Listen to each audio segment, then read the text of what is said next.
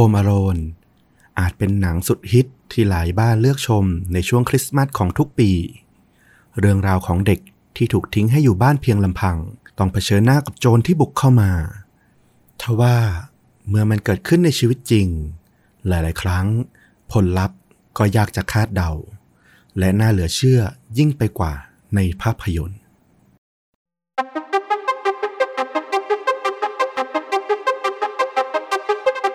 สวัสดีครับ สวัสดีครับ เรื่องจริงยิ่งกว่าหนังพอดแคสต์นะครับผมอยู่กับต้อมครับ แล้วก็ฟลุกครับสองหน่อเหมือนเดิมฮะ จากช่องชวนดูดะนะครับ กับหนึ่งเรื่องราวจริงสุดเข้มข้นจนถูกนำไปสร้างเป็นภาพยนตร์นะครับ วันนี้มาจากทางฝั่งฟลุกเรื่องราวมาสไตล์ไหนประมาณไหนครับ ต้องบอกว่าจริงๆอะบังเอิญไปเจอเทรลเลอร์หนังเรื่องหนึ่งเรื่องเนี้ยเป็นเรื่องที่เราก็ชอบนะ เราเชื่อว่าหลาย ๆ คนก็ชอบ พอไปนึกถึงว่าเออ มันน่าจะมีเหตุการณ์อะไรที่มันเกิดขึ้นประมาณนี้หรือเปล่าเนี่ยลองไปหาดูก็เพราะว่าเออ จริง ๆ มันก็เป็นเรื่องราวที่น่าสนใจทีเดียว อย่างที่เกริ่นไปตอนต้นคลิปนะเป็นเรื่องราวของเด็กที่ถูกให้อยู่บ้านเพียงลำพัง แล้วต้องเผชิญหน้ากับโจรที่บุกเข้ามา เหมือนในหนังเรื่อง Home Alone แต่โฮมอโลนนี่มันคือแบบว่าตลกเจ็บตัวมากเลยนะ ใช่ อันนี้นี่คงไม่ใช่มูดแอนโทนนั้นแน่ ๆ ใช่ไหม อืมจริง ๆ ต้องบอกว่าเป็นเรื่องราวหลาย ๆ เรื่องราวที่เกิดขึ้นกับเด็กที่ต้องเผชิญหน้ากับโจรเพื่อให้มีความหลากลดแล้วก็เดาทางได้ยาก เดี๋ยวต้องลองฟังกันดู มันมีหลาย ๆ แบบมากๆเลย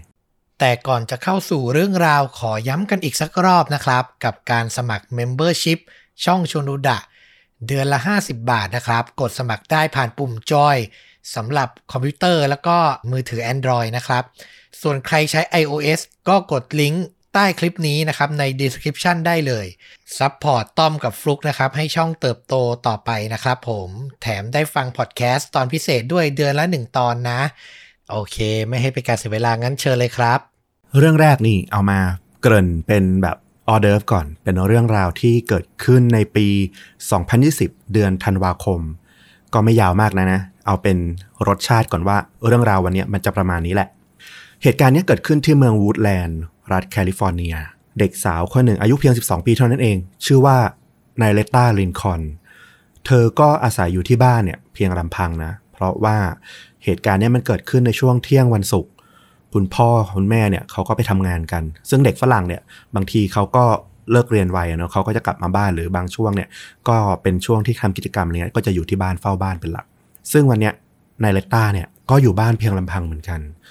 เธอก็สวมหูฟังฟังเพลงอยู่ที่บ้านนะ ตามปกติ ระหว่างนั้นเอง เธอก็เริ่มได้ยินเสียงแปลกๆ ดังแทรกเข้ามาในหูฟังเบาๆนะ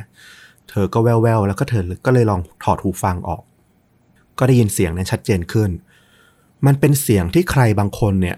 กำลังพยายามพังประตูหน้าบ้านเนี่ย ของเธอเข้ามาอื้อหือเธอก็เริ่มรู้สึกแล้ว เออ มันเริ่มไม่ปกตินายเลต้าก็ไปคว้าไม้เบสบอลนะ เดินมา เดินมาดูว่ามันเกิดอะไรขึ้น จากห้องนอนของเธอเดินมาถึงบริเวณที่ห้องนั่งเล่นของบ้าน ก็มองเห็นประตูด้านหน้าละ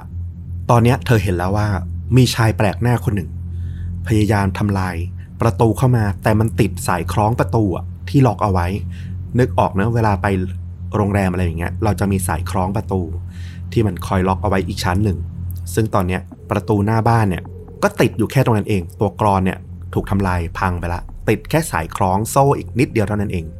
ผู้ชายแปลกหน้าคนนั้นเนี่ย ก็เห็นแล้วว่าเฮ้ยมีคนอยู่ในบ้าน เขาก็หยุดจ้องมองมาที่เธอนะ ผ่านไอช่องประตูที่มันเปิดออกได้นิดหนึ่งเนี่ย แล้วก็ตะคอกใส่เพราะเห็นเป็นเด็กผู้หญิงตัวเล็กๆแค่12 ปีเท่านั้นเอง เขาก็ตะโกนบอกว่าเปิดประตูให้เขาเข้าไปเดี๋ยวนี้นะ ก่อนที่เธอจะถูกฉันทำร้าย ซึ่งในเลต้าเนี่ยด้วยความที่ตกใจกลัวอยู่แล้วเป็นทุนเดิม แล้วเธออยู่บ้านเพียงคนเดียวเท่านั้นเอง เป็นผู้หญิงเด็กผู้หญิงอายุแค่ 12 ปีเท่านั้นเอง เธอกลัวมากว่าถ้าผู้ชายคนนี้เข้ามาในบ้านได้เธอจะต้องถูกฆ่าแน่ๆ เธอก็เลยตะโกนออกไปว่า ไม่ ฉันไม่อยากตาย แล้วก็วิ่งกระโดดถีบใส่ประตู จนกระแทกเข้าเต็มหน้าของชายผู้บุกรุกเนี่ย จนกระเด็นออกไปนะ โชคดีมากว่าจังหวะนั้นเนี่ย คือก่อนหน้านี้เนี่ย ตอนที่โจรคนนี้เนี่ย เดินด้อมๆมองๆอยู่บริเวณแถวแถวๆบ้านของนายเลต้าเนี่ย ก็มีเพื่อนบ้านที่อยู่ละแวกนั้นเนี่ย โทรแจ้งตำรวจไปก่อนแล้วว่าเออ เห็นชายคนหนึ่งมาเดินด้อมๆมองๆ อยู่แถวแถวๆ ย่านระแวกเนี่ยหลายทีละตำรวจก็เลยมาถึง ทันแทบจะพอดีตอนที่โจรเนี่ยถูกถีบออกมาจากประตู ก็ทำให้สามารถจับกลุ่มได้อย่างทันทีเลยพ่อของนายเลต้าเนี่ยหลังจากที่ตำรวจโทรแจ้งนะว่าเออเนี่ยลูกสาวของเขาเนี่ยต้องเผชิญกับอะไรบ้าง เจอโจรมาบุกลุกบ้านอะไรเนี่ยเขาก็รีบกลับจากที่ทำงานมาที่บ้านทันที แล้วพอฟังเรื่องราวทั้งหมดจากลูกสาวเนี่ย เขาก็หัวเราะออกได้นะเออ เจ้าโจรกระจอกรายนี้เนี่ย โชคไม่ดีที่ดันมาเจอ เด็กสาวที่ไม่ได้อ่อนแออย่างที่เขาคิดไว้ ก็ทำให้แบบกลายเป็นเรื่องราวที่พอคำๆได้นะ แต่จริง ๆ เนี่ย ถ้าโจรคนนี้บุกเข้าไปในบ้านได้เนี่ย ก็ไม่รู้เหมือนกันว่านายเลต้าจะเจอกับอะไร หลังจากนั้นบ้าง อืม คือโดยส่วนตัวเราฟังจบแล้วนะ พอยิ้มนะ แต่แบบพอนึกถึง what if อย่างที่ฟลุกบอกถ้ามันเกิด ไปอีกทางหนึ่งอะ่ะอืมโอ้โห แล้วแบบหารกล้ามากนะปล้นกลางวันแสกๆ ตอนเที่ยงอะ่ะ อืม ใช่ ต้องบอกว่าน้องไนเลต้าเนี่ยโชคดีจริง ๆ นะ คือโอกาสที่จะเกิดเหตุการณ์ร้ายแรงกว่าเนี้ย แน่นอนเราเล่าเรื่องราวฆาตกรรมมากมายที่มันเป็นจุดเริ่มต้นจากการบุกรุกอย่างเงี้ย แล้วก็มีเด็กสาวที่แบบต้องเสียชีวิตไปเยอะมากเนาะอืมก็อย่างที่บอกแหละ เหตุการณ์บางอย่างมันอาจจะพอจบไปแล้วมันก็ขำๆได้นะ แต่ถ้ามันนึกถึงเหตุการณ์ที่มันเผชิญหน้าอยู่อะ เป็นน้องนายเลต้าที่เจอแบบโหคนกำลัง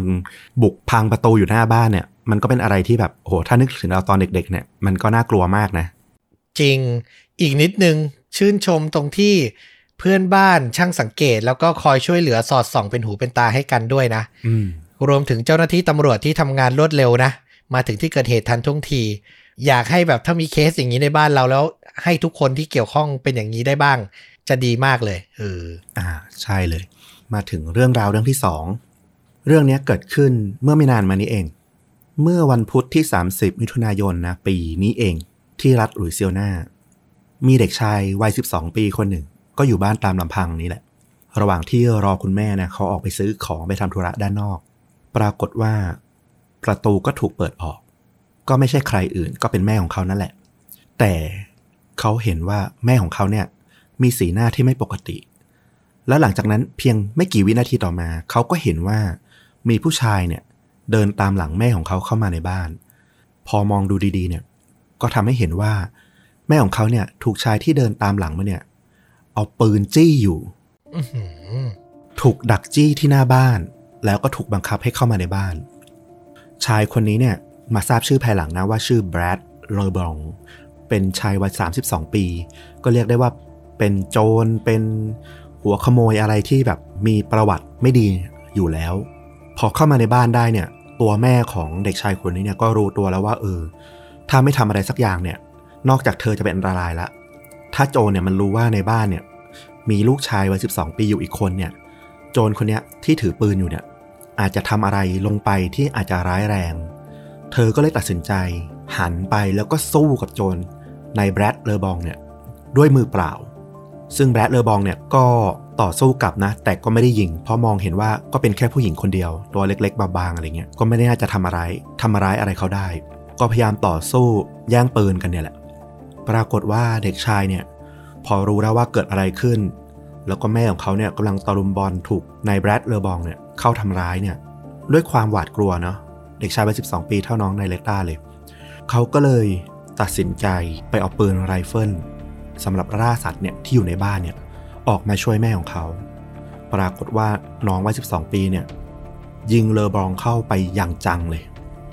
หลังจากนั้นไม่นานเนี่ยตำรวจก็ได้รับแจ้งทางโทรศัพท์นะก็รีบรุดเข้ามาที่บ้านเนี่ยที่เกิดเหตุ หน่วยกู้ชีพเนี่ยพยายามปั๊มหัวใจเลอบองขึ้นมา แล้วก็นำส่งโรงพยาบาลทันทีทว่าระหว่างที่นำส่งเนี่ยเขาก็ทนความเจ็บปวดของการถูกยิงเนี่ยไม่ไหว แล้วก็ตายบนรถพยาบาลนั่นเอง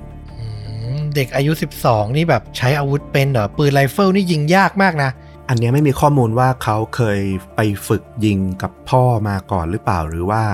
ยังไงนะ หรือว่าอาจจะเป็นการตัดสินใจแบบเฉพาะหน้าแบบว่าภัยถึงตัวอะไรเงี้ยก็เลยแบบอะไรที่เอามาใช้ได้ก็เอามาใช้ก่อน ก็อาจจะเป็นการยิงแบบลั่นมือลั่นหรืออะไรเงี้ยเราก็ไม่รู้เหมือนกัน แต่ว่า คาดว่าว่าน่าจะยิงระยะไม่ไกลมากแหละ เพราะว่าปืนไรเฟิลมันมีแรงถีบอะเนาะ แล้วเด็กแค่ 12 ปีถ้าแบบยิงไม่เป็นเนี่ย ยิงระยะไกลเนี่ยน่าจะโดนยากอยู่ แต่ว่าอันเนี้ยโดนเข้าจังๆก็ก็เดาว่าน่าจะยิงระยะไม่ไกลมาก ซึ่งทางด้านในอำเภอเนี่ยนะ หลังจากที่เหตุการณ์นี้มันเกิดขึ้นเนี่ยเขาก็บอกว่าโอ้โหเขาพูดไม่ออกเลย เขาไม่รู้จะพูดอะไรกับน้องคนนี้เลยว่า ว่ามันเกิดเหตุการณ์ที่มันน่าสยดสยองนี้ขึ้นมาเนี่ย คือเขาก็จินตนาการนะว่าเออถ้าลูกๆของเขาเนี่ย ที่อายุใกล้ๆกันเนี่ย ถ้าต้องเผชิญเหตุการณ์แบบนี้เกิดขึ้นเนี่ย พวกเขาจะทำยังไง คือหนึ่งเนี่ย เรื่องราวตรงหน้าเนี่ยมันร้ายแรงมาก คุณแม่ถูกปืนจี้ แล้วก็ถูกผู้ชายที่ไม่รู้จักเนี่ย ร่างกายใหญ่โตเนี่ยกำลังทำร้าย แล้วหลังจากนั้นเขาก็ยิงปืนจนโจรคนนั้นเนี่ยตาย คือมันเป็นเรื่องสะเทือนขวัญที่เกิดขึ้นซ้อนกันสองอย่างนะ คือเขาก็บอกว่าเออ ถ้าเป็นเขาเองเนี่ยเขาก็แบบโอ้โห หมดคำพูดเหมือนกันไม่รู้จะพูดอะไร เพื่อปลอบใจน้องคนนี้เลย อืมซึ่งภายหลังเนี่ยตำรวจเขาก็ไปสืบต่อนะ จนไปพบว่าเออ มันยังมีผู้ร่วมขบวนการเนี่ย อีกสองคน คนหนึ่งเนี่ยยังติดคุกอยู่เลยชื่อว่าโจนาธานบาร์เกอร์ ซึ่งเคยถูกข้อหาฆาตกรรมมาละ แล้วก็มีข้อหาคดีลักพาตัวเนี่ย ติดตัวอยู่ เชื่อว่าแก๊งเนี่ยเป็นแก๊งที่ชำนาญเรื่องของการลักพาตัว แล้วก็เรียกค่าไถ่อะไรแบบเนี้ยส่วนอีกคนก็คือเจนนิเฟอร์บอน ก็ยังอยู่ในเรือนจำเหมือนกัน ก็คาดเดาได้เหมือนกันว่าแบรดเออร์บองเนี่ยอาจจะทำไปเพื่อแบบหาเงิน แล้วก็อาจจะเอามาขู่เพื่อให้ปล่อยตัวเพื่อนหรือเปล่าเนี่ยยังไม่รู้เหมือนกัน แต่ก็คาดเดาได้ว่าเออก็น่าจะมีความเชื่อมโยงกันระหว่างในแบรดเออร์บองแล้วก็เพื่อนอีกสองคนที่ยังอยู่ในคุก ซึ่งสุดท้ายเนี่ยไอ้สองคนที่อยู่ในคุกเนี่ยก็ด้วยความที่หลักฐานมันไม่ได้เชื่อมโยงไปถึงว่าได้ร่วมกันวางแผนฆาตกรรมหรืออะไรอย่างเงี้ยก็เลยรอดตัวไปนะ แต่ก็ยังถูกต้องสงสัยในเรื่องของการร่วมมือ ลักพาตัวกักขังอะไรอย่างเงี้ยประมาณนี้โทษประมาณนี้อยู่ดี ซึ่งสุดท้ายเนี่ยเรื่องราวก็จบลงไป โดยที่ตัวเด็กชายเนี่ยก็ได้รับการช่วยเหลือนะทางด้านจิตใจก็ต้องไปพบแพทย์เนี่ยแหละเพื่อรักษาเยียวยาบาดแผลทางจิตใจต่อไป ซึ่งคุณแม่เขาก็บอกว่าเออ ลูกชายของเธอเนี่ยยังมีสภาพจิตใจที่ยังโอเคอยู่นะยังดีอยู่ แล้วก็ต้องคงได้รับการฟื้นฟูในภายหลังเนี่ยเรื่อยๆ เพราะว่าเหตุการณ์ที่มันเกิดขึ้นเนี่ยมันต้องเป็นบาดแผลทางจิตใจแน่นอน มันติดตาของเด็กชายคนนี้ไปจนโตแน่นอน อืม ถูกต้องเลยคือ เราก็แอบตั้งคำถามตรงนี้ไว้นิดนึง ไม่ได้ดูถูกประเทศตัวเองนะ แต่ถ้าเหตุการณ์นี้มันเกิดในประเทศตัวเองอะภาพที่เราจะได้รับจากข่าวหรือจากสื่อในประเทศเรามันจะไปในมุมมองไหน นึกออกปะอืมเด็กคนนี้จะโดนมองว่าเป็นเด็กใจกล้าเป็นฮีโร่อะไรอย่างนี้หรือเปล่า ซึ่งจริง ๆ แล้วมุมมองที่ถูกต้องมันอย่างที่ข่าวเนี้ยเป็นเลยคือ น้องคนนี้ต้องถูกแบบติดตามอย่างใกล้ชิดโดยผู้เชี่ยวชาญทางด้านวิเคราะห์ทางจิตอะไรอย่างนี้เลยนะ แล้วก็ต้องแบบคอยรักษาแล้วว่ามันจะเกิดบาดแผลในใจเขาแน่นอนอะ ต้องนอนฝันร้ายอะ เอาจริง ๆ แบบต้องคิดถึงภาพในวันเนี้ย การที่แบบเรายิงคนคนหนึ่งมันไม่ใช่เรื่องปกติอะ ใช่ ต้อมพูดได้ถูกต้องทุกอย่างเลย ก็คือทางในอำเภอเขาก็บอกว่าเออเนี่ยเขาก็สรุปได้ดีนะ เขาบอกว่าน้องคนเนี้ยซึ่งด้วยความที่เป็นข่าวเมืองนอกเนี่ย เด็กอายุยังไม่พ้นบรรลุนิติภาวะเนี่ยเขาไม่เปิดเผยชื่ออยู่ละยิ่งมีผลกระทบกับตัวน้องโดยตรงด้วยเนี่ยเออเขาก็พูดตรงๆเลยว่าเออ น้องเขาอะเป็นเพียงเด็กผู้ชายคนหนึ่งปกติ ที่บังเอิญมาอยู่ในสถานการณ์ที่มันไม่ปกติ เท่านั้นเอง คือพยายามให้น้องเขาเนี่ยเข้าใจสถานการณ์ให้ถูกต้อง ว่าจริง ๆ เขาไม่ได้ผิดปกติไม่ได้ทำอะไรผิดเลย มันเพียงแต่เขาอยู่ในที่ผิดที่ผิดสถานการณ์เท่านั้นเอง ซึ่งก็ต้องเน้นย้ำอีกทีว่าจริง ๆ ในบ้านเราทุกวันเนี้ยไอการโปรเทคเด็ก เวลามีข่าวมีอะไรขึ้นมาอย่างเงี้ย มันก็ดีขึ้นในระดับหนึ่งนะ เทียบกับในอดีตที่แบบว่า โอ้โหเปิดหน้าเปิดตากันตรงๆอะเนาะอืมใช่เราว่าทุกวันเนี้ยก็คือสามัญสำนึกแล้วก็ หลักเกณฑ์ในการเสนอข่าวมันก็ถูกปรับปรุงแล้วมีการเซ็นเซอร์หน้ามีการไม่เปิดเผยชื่อแล้วแต่มันก็ยังมีบางส่วนที่แบบ ก็ยังเปิดอยู่นึกออกปะคือ เราดูข่าวช่องหนึ่งอ่าวปิดบังทั้งหมด เราปรับไปอีกช่องหนึ่งอ้าวเห็นหน้าชัดเลยอย่างเงี้ยมันก็ยังมีอยู่อะเออก็อยากให้มันเป็นมาตรฐานเดียวกัน แล้วก็แบบว่าให้เท่ากันทั้งหมดในเคสที่มันเป็นผู้เยาว์อะเนาะใช่ ไปถึงเรื่องที่สามนะ เหตุการณ์นี้เกิดขึ้นในเช้าวันศุกร์ ที่ 14 มิถุนายน ปี 2019 เกิดขึ้นที่เมืองที่ชื่อว่าเมเบน รัฐนอร์ทแคโรไลนานะที่สหรัฐอเมริกา เด็กชายวัย 11 ปีนะชื่อว่าเบรดอนสมิธวันนี้เขาก็อยู่เฝ้าบ้านตามลำพังนะ เพราะว่าคุณพ่อกับคุณแม่เนี่ยก็ออกไปทำธุระแล้วก็ทำงานนอกบ้าน เบรดอนก็กำลังคุยโทรศัพท์กับคุณแม่ของเขาเนี่ยในช่วงเช้าเนี่ยนะก็น่าจะไถ่ถามปกติว่าเอออยู่บ้านทานข้าวหรือยัง แล้วก็ทำอะไรอยู่บ้างอะไรอย่างนี้ ปรากฏว่า มีเสียงเคาะประตูดังขึ้น มีคนมาหา เป็นเสียงผู้หญิงคนหนึ่งเบรดอนเนี่ยเขาก็ได้ยิน เออ เป็นผู้หญิงคนหนึ่งบ่นพึมพำอะไรอยู่หน้าประตูเนี่ยสักอย่างเบรดอนก็วางโทรศัพท์จากคุณแม่นะ แล้วก็ไปดูว่าเออใครมาหาคุณพ่อคุณแม่ของเขาหรือเปล่า แต่ยังไม่ทันถึงประตูดี ผู้หญิงคนที่อยู่นอกประตูเนี่ย อยู่หน้าบ้านของเขาเนี่ย ก็ตะโกนบอกใครสักคนขึ้นมาว่า ไม่มีใครอยู่บ้าน แล้วแทบจะทันทีเลยทันใดนั้นเอง ก็มีเสียงกระจกหน้าต่าง แตกกระจายออกมา มีชายคนหนึ่ง รูปร่างสูงเปรียวเลยนะ ผิวสีดำกระโจนเข้ามาในบ้านของเบรดอนเนี่ยอย่างรวดเร็ว ทันใดเนี่ยโจรหนุ่ม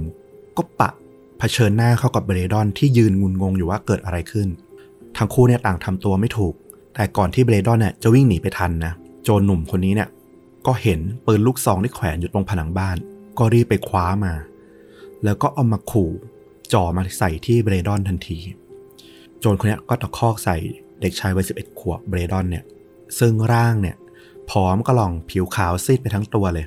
ซึ่งตอนเนี้ยก็คงแบบใบหน้าขาวซีดไปตามด้วย เพราะว่าถูกปืนลูกซองเนี่ยจ่อมาที่ตัว เขาก็ขู่ให้เบรดอนเนี่ยเข้าไปอยู่ในตู้เสื้อผ้าแล้วไม่ให้ออกมา ซึ่งเบรดอนเนี่ยก็ทำตามโดยดีเลยนะ เขาก็เข้าไปในตู้เสื้อผ้าแล้วก็นั่งลงอย่างว่าง่าย ส่วนโจรเนี่ยก็ถือปืนแล้วก็กลับเข้าไปบริเวณห้องนั่งเล่น แล้วก็ไปยึดโทรศัพท์ เอาไว้กับตัว โทรศัพท์บ้านของที่ต่างประเทศเนี่ยก็จะนึกออกเนอะก็จะเป็นโทรศัพท์ที่แบบติดผนังเนี่ยแต่ว่าตัวโทรศัพท์เนี่ยไม่มีสายก็สามารถเดินพกออกไป คล้ายๆ PCT ของบ้านเราเมื่อก่อนเขาก็ไปเอาโทรศัพท์เนี่ยยึดไว้กับตัว เพื่อให้ชัวร์ว่าจะไม่มีใครโทรแจ้งตำรวจมาแน่ๆ สิ่งหนึ่งที่เจ้าโจรวัยรุ่นคนนี้เนี่ยไม่รู้เลยก็คือ ตัวน้องเบรดอนเนี่ยเขารู้ดีว่าไอ้ปืนลูกซองของพ่อของเขาเนี่ย ไม่ใส่กระสุนคาเอาไว้เด็ดขาดอืมเพราะว่าก่อนหน้านี้บ้านของเขาเนี่ยเคยถูกบุกยกเขามาแล้วครั้งหนึ่ง เมื่อหลายปีก่อน ก็ทำให้คุณพ่อของเขาเนี่ยระมัดระวังตัวมากขึ้นว่า เออ ถ้าโจรบุกเข้ามาเนี่ย แล้วอะไรที่มันเป็นอาวุธได้ในบ้านแล้วแบบวางให้เห็นตรงๆเนี่ยมันอันตราย เขาก็เลยไม่เอาปืนเนี่ยใส่กระสุนเอาไว้เด็ดขาด นอกจากนี้เนี่ย คุณพ่อของน้องเบรดอนเนี่ยก็ยังสอนให้เขารู้จักการป้องกันตัวเองด้วย ในกรณีที่แบบต้องอยู่บ้านเพียงลำพัง แล้วบังเอิญมีผู้บุกรุกเข้ามาในบ้านเนี่ยพ่อของเขาก็เตรียมการสอนน้องเบรดอนอย่างดีว่าเออถ้าโจรเนี่ยมันเข้ามาในบ้านได้แล้วเนี่ยอย่าขัดขืนนะ ปล่อยให้พวกมันทำอะไรก็ทำไป แล้วมีสติ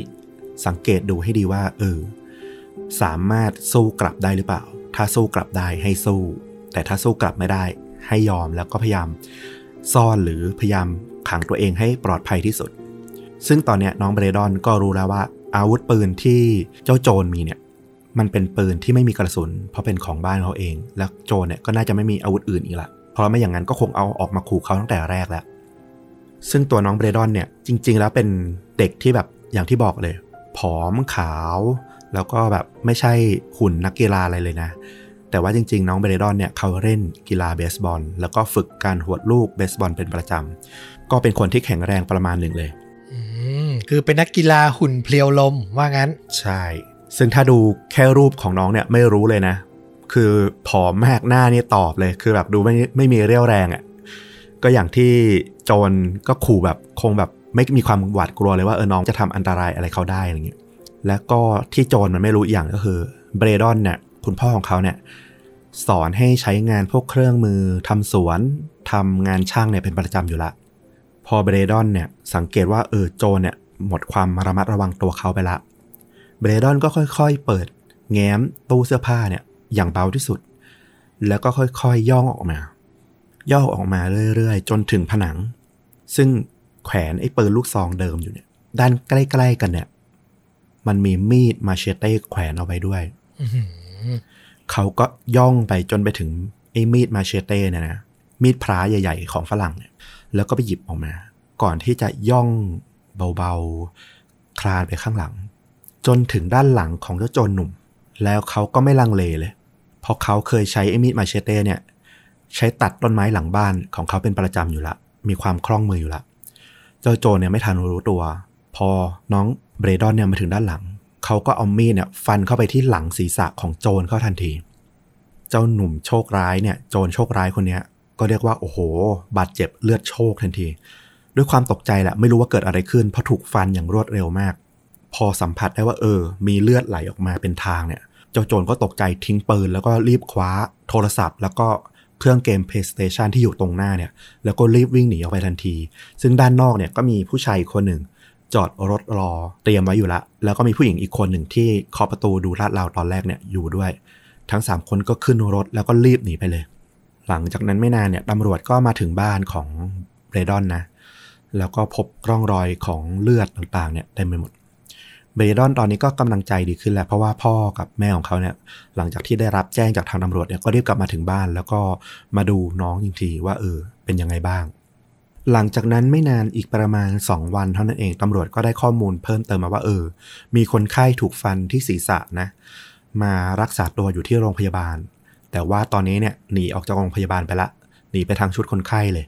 พอทราบรายละเอียดของคนไข้รายนี้ก็ไปตรงกับรูปลักษณะตามที่เบรดอนเนี่ยอธิบายไว้ทุกอย่างเลยว่าเป็นชายวัยรุ่นสูงโปร่งนะแล้วก็ผิวสีดำ ตำรวจก็เลยไปสืบตามว่าเออคนไข้รายเนี้ยคือใครกันแล้วก็ตามไปจับได้ถึงที่บ้าน ซึ่งเด็กหนุ่มคนนี้อายุเพียง 19 ปีเท่านั้นเอง มีชื่อว่าจัทเวียนดาชอนฮอลนะ ตอนนี้เขาก็หนีมาอยู่ที่บ้านของคุณแม่ แล้วตำรวจก็เลยจับตัวได้ในที่สุดสำนักงานตำรวจ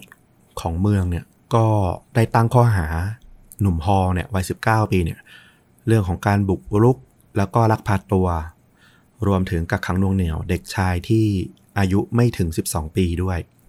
ตัวนายอำเภอเนี่ยก็บอกว่าโอ้โหโชคดีมากเลยที่งานนี้เนี่ยมันไม่มีจุดจบที่น่าเศร้านะ เพราะว่าจริง ๆ อย่างที่บอกมาตั้งแต่ต้นเลย มันเหมือนเหรียญที่แบบโยนเสียงไทายขึ้นไปอะเริ่มต้นเรื่องเหมือนกันทุกเรื่อง แต่จะจบหัวหรือก้อยเนี่ยออกได้หมดเลย แต่โชคดีที่เรื่องเนี้ยมันจบที่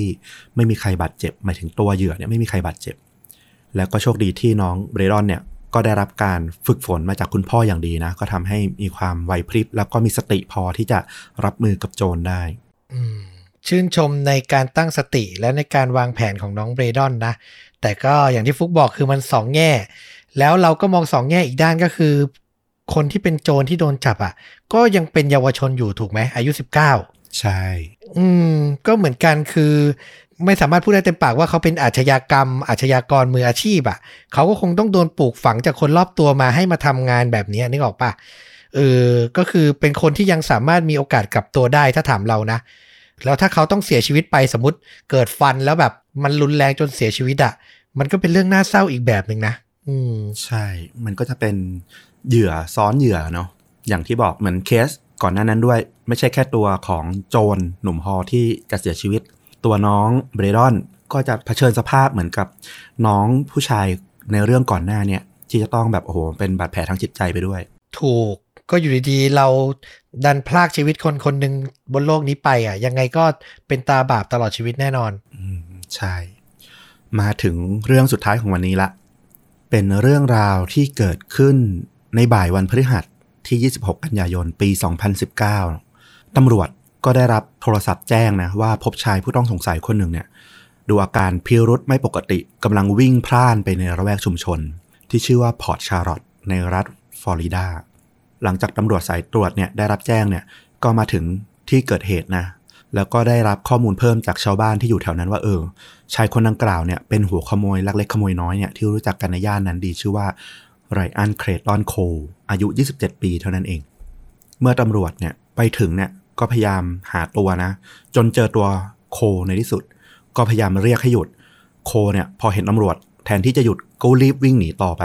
ทำให้ตำรวจเนี่ยต้องใช้เวลาอีกประมาณเกือบ 15 นาทีกว่าจะล้อมจับตัวได้ แล้วก็พบว่าเออโคเนี่ยถูกแทงบาดเจ็บมา มีแผลบริเวณที่มือแล้วก็บริเวณลำตัวด้วย ก็รีบนำส่งโรงพยาบาลไป หนุ่มโคเนี่ยก็พอถูกจับได้ก็สลบ แล้วก็ถูกนำส่งโรงพยาบาล ตำรวจเนี่ยก็รู้แล้วว่าน่าจะเกิดเรื่องอะไรขึ้นมา อาจจะมีการทะเลาะวิวาทหรือว่าหนุ่มโคเนี่ยน่าจะบุกเข้าบ้านไป แล้วก็ไปเจอเจ้าของบ้าน แล้วก็ต่อสู้วิวาทกัน ถูกทำร้ายหนีตายออกมาตำรวจก็เลยลาดตระเวนตามหาว่าบ้านแถวนั้นมีบ้านไหนที่เกิดเรื่องถูกบุกเข้าไปหรือเปล่า จนไปถึงบ้านหลังหนึ่งที่มีร่องรอยของประตูเนี่ยถูกงัดแงะบุกเข้าไป แล้วก็ได้ยินเสียงคนโวยวายอยู่ด้านในเนี่ยก็เลยเข้าไปในบ้าน บ้านหลังนี้เนี่ยเป็นของครอบครัวเอ็ดแมนซึ่งบ้านหลังนี้ก็มีอยู่ด้วยกันหลายคนนะ มีพ่อแม่ลูกชายลูกสาว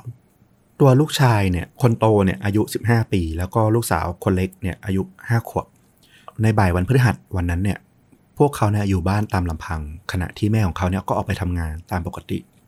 หนูน้อยลูกสาวคนเล็กเนี่ยวัยห้าขวบเนี่ยก็กำลังนอนอยู่ในห้องนอนของเธอเอง เธอก็ได้ยินเสียงเคาะประตูนะ แล้วก็พังประตูเข้ามา ตัวพี่ชายของเธอเนี่ยชื่อว่าไคลเรอร์เอ็ดแมนอายุ 15 ปีเนี่ยก็บอกให้ตัวน้องสาวเนี่ยไปซ่อนตัวอยู่ในห้อง ด้วยความที่เป็นเด็กเนาะเธอก็หวาดกลัวมาก แล้วก็มองเห็นว่ามีผู้ชายคนหนึ่งเนี่ยเป็นชายแปลกหน้าไม่รู้จักเลยกำลังเดินเข้ามาในบ้าน หลังจากที่พังประตูเข้ามาแล้วไคลเลอร์เนี่ยเดินมาที่ห้องนั่งเล่น แล้วก็เผชิญหน้ากับโจรหนุ่มที่ตัวใหญ่บึกบึนกว่าเขามาก หน้าตาน่ากลัวทีเดียวแหละ แต่เขาก็ไม่หวาดกลัวนะ เขาเอามีดติดตัวมาด้วย เพื่อที่จะข่มขู่ให้คนร้ายเนี่ยหนีออกไป หลังจากที่พบว่ามีคนอยู่ในบ้านแล้วก็มีอาวุธด้วย อีกอย่างหนึ่งที่ทำให้เขาใจกล้าขนาดเนี้ยเพราะว่าเบื้องหลังของเขาเนี่ยคือน้องสาว อายุแค่ห้าขวบเท่านั้นเอง ถ้าเกิดเรื่องร้ายแรงอะไรขึ้นไปเนี่ย น้องสาวเขาเนี่ยอาจจะถึงตายได้อืมด้วยความเป็นพี่ชายเนี่ยเขาก็ต้องออกมาไล่โจรออกไปให้ได้ ซึ่งคนร้ายที่บุกเข้ามาในบ้านของเอ็ดแมนเนี่ยก็คือโคนั่นแหละ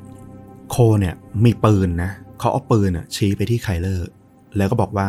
ยกมือขึ้นแล้วก็ยอมซะดีๆ ระหว่างที่เขาเดินเข้ามาจะจับตัวไคเลอร์เนี่ย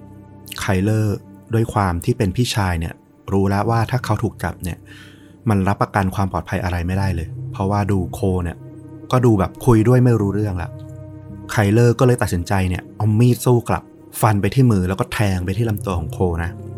โคเนี่ยก็บาดเจ็บนะก็เอาสันปืนเนี่ยทุบตีไคเลอร์ แล้วก็พยายามแย่งมีดจากเด็กชายวัยสิบห้าปีเนี่ยที่กำลังต่อสู้สุดชีวิตของเขาเนี่ยก็ยื้อแย่งกันไป จนในที่สุดเนี่ยโคเนี่ยด้วยความที่บาดเจ็บแล้วก็รู้สึกว่าเออ เหตุการณ์มันชักจะบานปลายวุ่นวายใหญ่โตไปแล้วก็เลยวิ่งหนีออกมาจากบ้าน แล้วก็ถูกเพื่อนบ้านเนี่ยมองเห็นแล้วก็โทรแจ้งตำรวจ จนไปถูกจับตามที่เล่าไปตอนแรกนั่นแหละ ส่วนแม่ของเด็กๆเนี่ยก็อยู่ที่ทำงานนะ ก็ได้รับแจ้งผ่าน Facebook อะว่าเออในระแวกบ้านของเธอเนี่ยเกิดเหตุการณ์บุคคลต้องสงสัยเนี่ยทำร้ายบุกเข้าบ้านอะไรอย่างเงี้ย ซึ่งใน Facebook มันก็จะมีอัลกอริทึมที่แบบจะแจ้งเตือนภัยเนาะอย่างเช่นเเวลาแผ่นดินไหว บางทีเราก็จะได้รับแจ้งเลยว่าเออ เพื่อนของเราที่อยู่ในพื้นที่นั้นเนี่ยปลอดภัยหรือเปล่า ก็อารมณ์ประมาณนั้น ซึ่ง Facebook เนี่ยก็แจ้งว่าเออ มีเหตุการณ์บุคคลต้องสงสัย พกอาวุธอะไรเงี้ย ในระแวกบ้านของเธอ เธอก็ไม่สบายใจละ เธอก็เลยตรวจดูผ่านแอปกล้องวงจรปิดที่ติดอยู่ที่บ้าน ซึ่งเป็นแบบที่มีไมค์มีลำโพงนะสามารถคุยโต้ตอบกับลูกๆได้ เธอก็พยายามเช็คทันทีเลยว่าเออลูกๆปลอดภัยหรือเปล่าทว่าเธอก็เรียกหลายรอบมาก ก็ไม่มีใครมาตอบเลย จนหลังจากที่พยายามเรียกอยู่หลายครั้งเนี่ย น้องสาววัยห้าขวบก็เดินมาที่หน้ากล้องแล้วบอกว่า เออ มีคนร้ายเข้ามาในบ้าน แต่ว่าหนีออกไปละ แล้วก็พี่ชายของเธอเนี่ยบาดเจ็บต้องเรียกรถพยาบาลมาช่วย แม่ของเธอเนี่ยก็รีบกลับบ้านนะแล้วก็โทรแจ้งรถพยาบาลให้มาช่วย ให้มาดูที่บ้านทันที แต่พอเธอมาถึงที่บ้านเนี่ยสิ่งที่เธอพบก็คือไคเลอร์ลูกชายวัยสิบห้าปีเนี่ยนอนจมกองเลือดอยู่ในห้องนั่งเล่นนะโดยที่มีน้องสาวตัวน้อยๆเนี่ยก็ร้องไห้อยู่ไม่ไกลนัก ผลก็คือไคเลอร์เนี่ยตายอืมจากแผลที่ถูกแทงบริเวณลำตัวหลายแผลเลยนะ ก็เชื่อได้ว่าเขาพยายามสู้กับโคเนี่ยเพื่อปกป้องน้องสาวของเขาเนี่ย แบบเอาตัวเข้าแรกจนกระทั่งเสียชีวิตเลยทีเดียวอื้อหือฝั่งโคเนี่ย เจ้าโจรวัย 27 ปีเนี่ย ก็ไปฟื้นที่โรงพยาบาลนะหลังจากที่ถูกจับกุมไป แล้วก็ถูกรักษาบาดแผลที่มือที่ลำตัวเนี่ยจนเรียบร้อย เขาก็ถูกตำรวจสอบสวนแล้วเขาก็ให้การว่า เขาไม่รู้เลยว่าทำไมเขาถึงมาอยู่ที่โรงพยาบาลแห่งนี้ เขาจำได้เพียงแค่ว่า ในตอนช่วงเช้าเนี่ยเขาไปซื้อเฮโรอีนแล้วก็ยาบ้ามาประมาณ 40 เหรียญ 40 ดอลลาร์ แล้วก็เสพยาตามปกติ เขาเป็นขี้ยาที่แบบเสพยามาเป็น 10 ปีละ แล้วเขาบอกว่าทุกครั้งเนี่ยเขาก็มีสติดีมาตลอดจนกระทั่งวันนี้เนี่ยเขาหมดสติไปเฉยๆ แล้วก็จำอะไรไม่ได้เลย มารู้ตัวอีกทีก็คือเนี่ยแหละบาดเจ็บแล้วก็ถูกจับอยู่ที่โรงพยาบาลนี่เอง เขาให้การอย่างนี้นะ ซึ่งโคเนี่ยประวัติย้อนหลังก็คือ เขาเป็นบุคคลที่ตำรวจเนี่ยรู้จักอย่างดีเลย เพราะว่า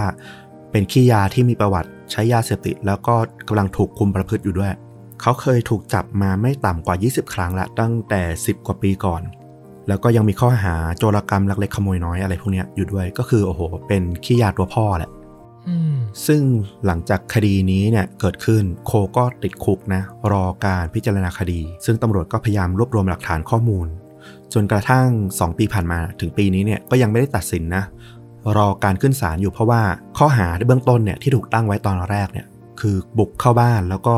พยายามลักเล็กขโมยน้อยโจรกรรมเท่านั้นเอง ยังไม่สามารถโยงไปถึงเรื่องของการฆาตกรรมได้ตำรวจอายการก็พยายามเก็บข้อมูล สัมภาษณ์เพื่อนบ้านกว่า 80 คนเลยนะ แล้วก็เก็บรวบรวมหลักฐานเพื่อที่จะเอาข้อหาฆาตกรรมเนี่ยฟ้องโคให้ได้ จนถึงปี 2021 2021เนี่ยก็คดียังไม่ได้ถึงที่สิ้นสุด แต่เรื่องราวนี้ก็เป็นเรื่องราวที่หดหู่อย่างมากทีเดียวของเมืองนะของเพื่อนบ้านแล้วก็ของครอบครัวของไคลเลอร์ด้วย เพราะทุกวันนี้เนี่ยเขาก็ยังคงคิดถึงเด็กชายวัย 15 ปีที่จิตใจดีคนนี้มาก ๆ ก็หวังว่าความยุติธรรมเนี่ยจะมาเยือนถึงฮีโร่ตัวน้อยคนนี้โดยไวก็เป็นเรื่องราวของวีรบุรุษวัย 15 ปีที่ปกป้องน้องสาวของเขา จนแลกด้วยชีวิตอะนะแต่ก็เป็นเรื่องราวที่เราก็ไม่อยากให้เกิดขึ้นเลย ถึงเขาจะเป็นวีรบุรุษ ในตอนหลังก็ตามนะอืมปิดท้ายเรื่องเนี้ยทำให้เห็นเลยว่าเนี่ย สถานการณ์ที่มันเกิดขึ้นกับเหล่าเด็กหรือเยาวชน เคสที่มีขโมยหรือผู้ร้ายเข้าบ้านอย่างเงี้ย มันพร้อมจะเกิดได้ทุกแง่ทุกมุมจริง ๆ ทั้งเศร้าที่สุดแล้วก็โชคดีที่สุด นั่นแหละ แล้วพอมันเกิดเคสที่มันเศร้าที่สุดมันก็แย่มาก ๆเลยนะครับ แต่อยากจะแนะนำได้อย่างหนึ่งคือนี่แหละเราไม่รู้ว่าเหตุการณ์แบบนี้จะเกิดขึ้นกับครอบครัวหรือคนที่เรารักหรือเปล่า สิ่งไหนที่มันพอจะเป็นสิ่งที่ป้องกัน หรือช่วยเหลือในยามขับขันได้อะใช้ไปเถอะอืมทั้งกล้องวงจรปิดทั้งอะไรเงี้ย เดี๋ยวนี้ราคาก็ไม่แพงแล้วนะ มีไว้ก่อน อย่าคิดว่าแบบโอ๊ยไม่จำเป็นไม่จำเป็นเราว่าเรื่องพวกเนี้ย ถึงเวลามันจำเป็นนะมันจะโคตรจำเป็นเลย อืม เสียน้อยเสียยากนะ เสียมากเสียง่าย อย่าเป็นอย่างนั้นดีกว่า ถูก ถูกเลย จริง ๆ เรื่องนี้เนี่ยเราอะไปฉุกคิดขึ้นมาตอนที่ไปอ่านคอมเมนต์คอมเมนต์หนึ่งในช anel เราของเราเนี่ยแหละที่มีแฟนช่องเนี่ยมาคอมเมนต์ว่าเออเขาฟังคลิปของพวกเราเนี่ยแล้วเขาก็รู้สึกว่าเออได้ประโยชน์ ได้เรื่องราวเป็นอุทาหรณ์เป็นข้อเตือนใจเนี่ยเอาไปใช้ในชีวิตจริงเนี่ยหลาย ๆ เรื่องเลย แล้วเราก็เลยรู้สึกว่าเออ เรื่องนี้มันน่าจะมีประโยชน์กับเด็กๆ น้องๆ หลาย ๆ คนรวมถึงครอบครัวที่มีน้องๆ เด็ก ๆ อยู่บ้านด้วย เราเชื่อว่าไม่ใช่แค่เมืองนอกหรอก เมืองไทยเนี่ย ทุกที่แหละ มันก็จะมีเหตุการณ์ประมาณเนี้ยเกิดขึ้นอยู่แล้วที่แบบ พ่อแม่ต้องทำงานหรือไปธุระอะไรเงี้ยแล้วก็ต้องให้ลูกเนี่ยเฝ้าบ้านอยู่บ้านคนเดียวเนี่ย ซึ่งมันก็จะเป็นเรื่องราวที่แบบโอเคแหละ เรามองโลกในแง่ดีก็ได้ แต่ถ้ามันเกิดเรื่องร้ายขึ้นมาอย่างที่ต้อมพูดเนี่ย การป้องกันอะไรไว้ก่อน หรือเตรียมการอะไรไว้ก่อนเนี่ย มันดีที่สุดแหละอืมนอกจากนี้เนี่ยจากสีเรื่องที่เลือกมาเนี่ย มันให้เห็นหนึ่งอย่างเหมือนกันก็คือ เราจะรู้สึกว่า เออ เวลาที่ในบ้านมันมีปืนไว้เนี่ย มันเป็นทั้งดาบสองคมนะ คือในมุมหนึ่งเรารู้สึกว่าเออ บางเรื่องอะเพราะมีปืนมันก็เลยรอด มันก็เลยโอเค มันก็เลยปลอดภัย กับอีกบางเรื่องเนี่ยเรารู้สึกว่าเออ มีปืนมันก็เป็นดาบสองคมเหมือนกัน ถ้าคนร้ายเอามาใช้เนี่ย มันก็กลายเป็นอาวุธที่ทำให้เกิดอันตรายขึ้นมาเองได้เหมือนกัน จริง ๆ แล้วอะอเมริกามันเป็นประเทศที่เสรีเรื่องปืนนะนะ คนที่อนุรักษ์นิยม แล้วก็สนับสนุนให้มีปืนในบ้านเนี่ยเขาก็มองได้แหละเออเหตุการณ์แบบเนี้ยมันเกิดขึ้นในบ้านแบบโอ้โห มันเกิดขึ้นเยอะอะการที่เราสามารถปกป้องตัวเองได้เนี่ย มันปลอดภัยกว่าก็จริง แต่สุดท้ายแล้วกลับมองว่าเออทุกเรื่องที่ฟังมา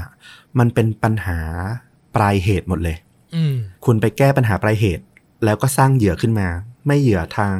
คนร้ายที่ตายก็เหยื่อของเด็กที่ต้องปกป้องตัวเอง จนกลายเป็นแผลใจอยู่ดี แล้วปัญหามันก็เกิดซ้ำๆอยู่ดีว่า ผลที่มันเกิดขึ้นมันก็มาจากความยากจน วัยรุ่น หรือขโมยต้องมารักเล็กขโมยน้อย หรือบางคนติดยามันก็เป็นปัญหาเรื่องของยาเสพติด ถ้ามันแก้ปัญหาเรื่องของโอกาสทางอาชีพ การเรียนการศึกษาของเด็กได้ หรือการตัดปัญหาไม่ให้มียาเสพติดเข้ามาในชุมชน ในเยาวชนได้เนี่ย มันก็ตัดปัญหาตั้งแต่ต้นลมได้อยู่แล้ว แทนที่จะต้องไปแก้ปัญหาที่ปลายเหตุ อันนี้ก็เป็นเรื่องที่ชวนคิดนะที่แบบเออ ประเทศที่เจริญแล้วเขาก็ยังติดปัญหาชนักแบบนี้อยู่ บ้านเราเองอะมันก็มีปัญหาคล้าย ๆ กันนี่แหละ แทนที่จะต้องไปมองถึงเรื่องของปลายเหตุกันอย่างเดียวที่แบบตัวใครตัวมันต้องปกป้องตัวเองอะถ้าทุกคนหรือรัฐอย่างชาวบ้านหรือเพื่อนบ้านเองอะอย่างที่ต้อมพูดไปตอนแรกอะช่วยกันสอดส่องหรือว่าแก้ปัญหาที่มันจะทำให้เกิดอาชญากรรมขึ้นมาในภายหลังได้ตั้งแต่ต้นเนี่ย มันน่าจะดีกว่าอย่างแน่นอนแหละ แก้ปัญหาที่ต้นเหตุ ก็คือยั่งยืนที่สุด แต่ว่าเฉพาะหน้าอย่างเงี้ยเนาะก็เข้าใจได้ว่าก็ต้องป้องกันตนเองไว้ในระดับหนึ่งเช่นเดียวกัน แม้มันจะไม่ใช่ทางออกที่แบบสมบูรณ์ร้อยเปอร์เซ็นแต่ก็ต้องเตรียมไว้ก่อนนะนะครับเอาแหละ วันนี้ก็เออจากเรื่องที่เหมือนจะแบบไม่น่าจะหนักนะ แต่จริงๆมันมีแง่มุมแง่คิดให้เรามาดีเบตกันได้เยอะเหมือนกันเนาะอืมใช่ แต่ภาพยนตร์เนี่ยดูแบบเบาสมองไปเลยถูกไหมถูกต้องจริง ๆ อะ หนังโฮม a โรนเนี่ย มันก็มีเขามาจากความจริงนะ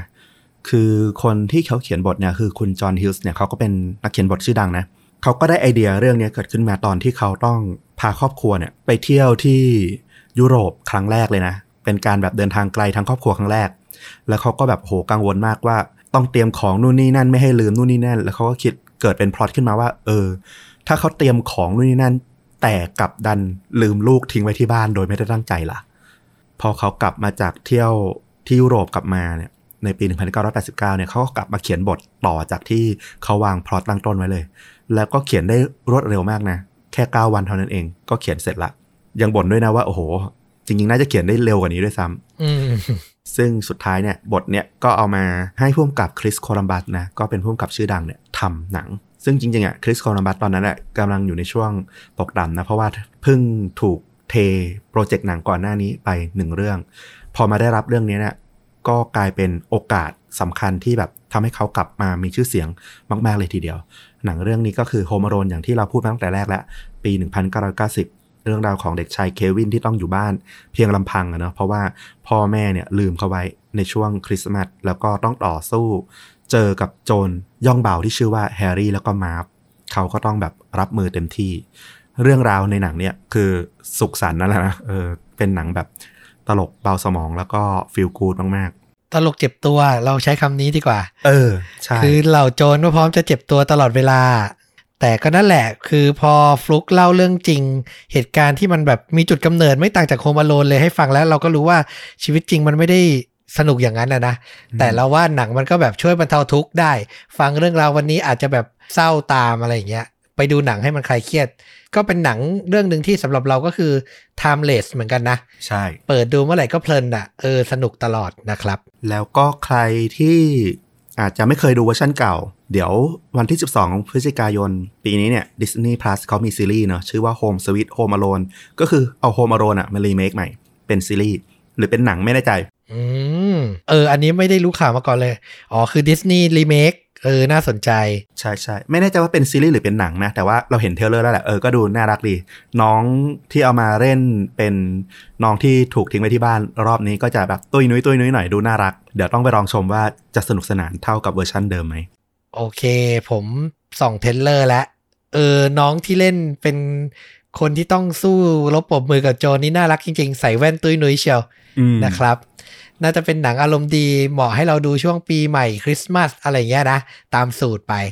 คือดูแล้วมันผ่อนคลายอะหนังประเภทเนี้ยนะเออน่าสนใจเดี๋ยวจะแปะตัวอย่างไว้ที่ top comment ใน YouTube เหมือนเดิมเหมือนทุกครั้งนะครับ ก็มาลองรับชมกันได้ ใครถูกใจก็รอติดตามในแอป Disney Plus นะครับผม เอาล่ะ นี่ก็คือเรื่องจริงยิ่งกว่าหนังใน episode นี้นะครับผม ฝากติดตามชวนดูดะทุกช่องทางได้เหมือนเดิมนะครับผม Facebook YouTube b l o g d i t Spotify และ Apple Podcast ใครสนใจสมัครสมาชิก รับฟังพอดแคสต์ตอนพิเศษ สนับสนุนต้อมกับฟลุกเดือนละ 50 บาทก็กดได้อืมที่ลิงก์ที่ใต้คลิปนี้เลยนะครับ ขอบคุณมากกับการสนับสนุนกัน วันนี้ต้อมกับฟุกลาไปก่อน สวัสดีครับ สวัสดีครับ